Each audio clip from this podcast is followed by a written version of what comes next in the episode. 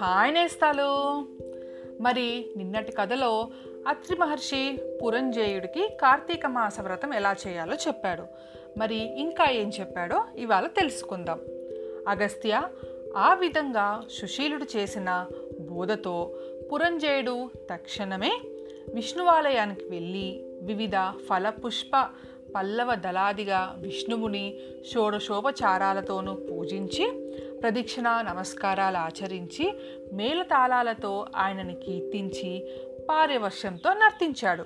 అంతేకాదు బంగారంతో విష్ణు ప్రతిమను చేయించి దానికి కూడా పూజలు చేశాడు. దీపమాలికలు వెలిగించి అర్పించాడు. ఆ రాత్రంతా అలా విష్ణు సేవలో విలీనుడై పురంజయుడు మరుసటి రోజు ఉదయమే శేష సైన్య సమేతుడై పునయుద్ధ రంగానికి చేరాడు. నగర సరిహద్దులను దాటుతూనే శత్రువులను సమరానికి ఆహ్వానిస్తూ భీషణమైన ధనుష్టాకారాన్ని చేశాడు. ఈ టంకారం చెవినబడిన కాంబోజ కురజాది బలాలు పురంజయుణ్ణి ఎదుర్కొన్నాయి. వజ్రాల వంటి కత్తులతోనూ పిడుగుల వంటి బాణాలతోనూ అమిత వేగవంతాలు ఆకాశానికి సైతం ఎగరగలిగినవి అయిన గుర్రాలతోనూ ఐరావతాల వంటి ఏనుగులతోనూ అన్యోన్య జయాకాంక్ష తత్పరులైన ప్రాణాలకు తెగించి పోరాడే కాల్బలాలతోనూ క్రమక్రమంగా యుద్ధం దూనిరీక్షమానంగా పరిగణించసాగింది. గత రాత్రి పురంజయుడు చేసిన పూజలకు సంతిష్టుడైన గరుడ గమనుడు అతనికి దైవబలాన్ని తోడు చేయటం వలన ఆనాటి యుద్ధంలో శత్రురాజుల శక్తులన్నీ వాడిపోయాయి. కాంబోజరాజుల గుర్రాలు కురజాదులు ఏనుగులు వివిధ రాజుల రథబలాలు వైదికూటం యొక్క పదాతి బలాలు దైవ కృపాప్రాప్తుడైన పురంజయుని ముందు చిత్తు చిత్తుగా ఓడిపోయాయి. పురంజయుడి పరాక్రమానికి గుండెలు విసిపోయిన పగవారందరూ ప్రాణభీతితో రణరంగాన్ని వదిలి తమ తమ రాజ్యాలకు పరుగులు తీశారు. అంతి అంతటితో విష్ణు అనుగ్రహం వలన విజయాన్ని పొందినవాడై పురంజయుడు అయోధ్య ప్రవేశం చేశాడు. విష్ణువు అనుకూలతుడై శత్రువు మిత్రుడవుతాడు. విష్ణువు ప్రతికూలుడైతే మిత్రుడే శత్రువు అవుతాడు దేనికైనా దైవబలమే ప్రధానం. ఆ దైవబలానికి ధర్మాచరణమే అత్యంత ముఖ్యం. అటువంటి ధర్మాచరణలో ప్రప్రదమైన కార్తీక వ్రత ధర్మానుష్ఠానంతో ఎవరైతే శ్రీహరిని సేవిస్తారో వారి సమస్త దుఃఖాలు కూడా చిటికెల మీదనే చిమిడిపోతాయి. అగస్త్య విష్ణుభక్తి సిద్ధించడమే కష్టతరం. అందున కార్తీక వ్రతాచరణ శక్తి శక్తి కలగటం ఇంకా కష్టతరం. కలియుగంలో ఎవరైతే కార్తీక వ్రతము శ్రీహరి సేవ వదలకుండా చేస్తారో వాళ్ళు శూద్రులైనా సరే వైష్ణవోత్పములుగా పరిగణించలోకి వస్తారు.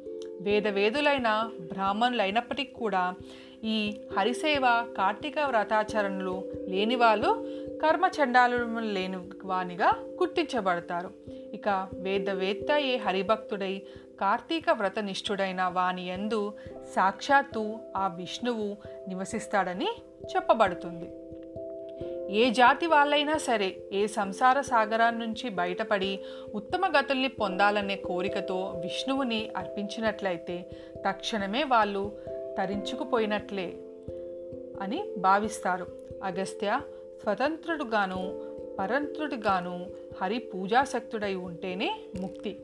భక్తులకా శ్రీహరి విష్ణువుకి భక్తులకి అన్యోన్యారాగబద్ధులైన వంటి వారు. భక్తులకి ఇహపరాలు రెండిటిని అనుగ్రహించి రక్షించగలిగిన ఏకైక దైవం ఆ వాసుదేవుడే. విశ్వమంతటా నిండి ఉన్న ఆ విష్ణువునందు భక్తి ప్రవృత్తులున్న వారికి మాత్రమే కార్తీక వ్రతావకాశం చేజిక్కుతుంది. కాబట్టి వేద సమ్మతము సకల శాస్త్రసారము గోప్యము సర్వవత్తోత్తమొత్తము అయిన ఈ కార్తీక వ్రతాన్ని ఆచరించిన కనీసం కార్తీక మహత్యాన్ని మనస్ఫూర్తిగా విన్నా కూడా వాళ్ళు విగతపాపులై అంత్యలో వైకుంఠం చేరుకుంటారు. మహాత్వపూర్వమైన ఈ అధ్యాయాన్ని శ్రద్ధగా పఠించడం వలన పితృదేవతలు కల్పాంత తృప్తిని పొందుతారు సుమా. హే అత్రిమునీంద్ర విష్ణుకృప వలన విజయుడైన పురంజయుడు ఆ తర్వాత ఏం చేశాడో చెప్తాను. వినండి. అత్రి ఇలా చెప్పసాగాడు. భగవత్ కృప వలన భండన భూమిలో విజయలక్ష్మి వరించిన పురంజయుడు అమరావతిలో ఇంద్రుని వలె తన అయోధ్యలో అత్యంత వైభవంతో ప్రకాశించాడు. గతంలో దుష్ట భావాలను విసర్జించి సత్య శౌచ్యపాలన నిత్య ధర్మాచరణం దానశీలత యజ్ఞ యాగాది నిర్వహణలు ఇత్యాదులు చేస్తూ ప్రతివర్ష ప్రయుక్త కార్తీక వ్రతచరణం వలన విగత కల్మషుడై విశుద్ధుడై అరిషడ్వర్గాన్ని జయించి పరమ వైష్ణవుడై ఉండసాగాడు. అంతేకాదు నిరంతరము కూడా శ్రీహరి పూజాప్రియుడై ఏ దేశాలలో ఏ ఏ క్షేత్రాలలో తీర్థాలలో విష్ణువుని ఏ ఏ విధాలుగా పూజించటం వలన తన జన్మ తరిస్తుందా అనే తపనతో ఉండేవాడు. అంతగా హరిసేవ సంవిధాన సంవృక్తుడైన కారణంగా ఒకనాడు ఆకాశవాణి పురంజయ కావేరీ తీరంలో శ్రీరంగ క్షేత్రం ఉంది. శ్రీరంగనాథుడనే పేరు అక్కడ వెలసి ఉన్న విష్ణువును కార్తీక మాసంలో అర్చించి జనన మరణాల నుంచి కడతేరమని ప్రబోధించడంతో రాజ్యపాలనను మంత్రులకు అప్పగించి తగినంత చదురంగ బలయుక్తుడై అనేక తీర్థక్షేత్రాలను దర్శిస్తూ అక్కడికి యోగ్య విధిగా శ్రీహరినే అర్చిస్తూ కావేరి మధ్యంగతమైన భూలోక వైకుంఠమైన శ్రీరంగాన్ని చేరి కార్తీక మాసమంతా కావేరి నదిలో స్నానాదులను ఆచరించి శ్రీరంగంలో రంగనాథ సేవలను చేస్తూ ప్రతి క్షణము కూడా కృష్ణ గోవింద వాసుదేవ శ్రీరంగనాథ అని హరిస్మరణే జపం చేస్తూ విద్యుక్త ధర్మాలన్నిటినీ నిర్వర్తించి కార్తీక మాసవ్రతం పూర్తి చేసుకొని పునః అయోధ్యను చేరుకున్నాడు. అనంతరం ధర్మకామం వలన సత్పుత్ర పౌత్రాదులను పొంది కొన్నాళ్ళు సర్వభోగ వివర్జితుడై భార్యా సమేతంగా వానప్రస్థానము స్వీకరించి కార్తీక వ్రతాచరణ విష్ణు సేవలోనే లీనమై తత్పుణ్యావశాన అత్యంతంలో వైకుంఠాన్ని చేరుకున్నాడు. ఇది నేస్తాలు పురంజేయుడు కదా ఇంకో కథతో మళ్ళీ రేపు కలుస్తాను. అప్పటి వరకు ఆ శ్రీహరినామం జపిస్తూనే ఆయన ఆశీస్సులు మీరు పొందండి. మళ్ళీ రేపు కలుస్తాను. మీ జాబిల్లి.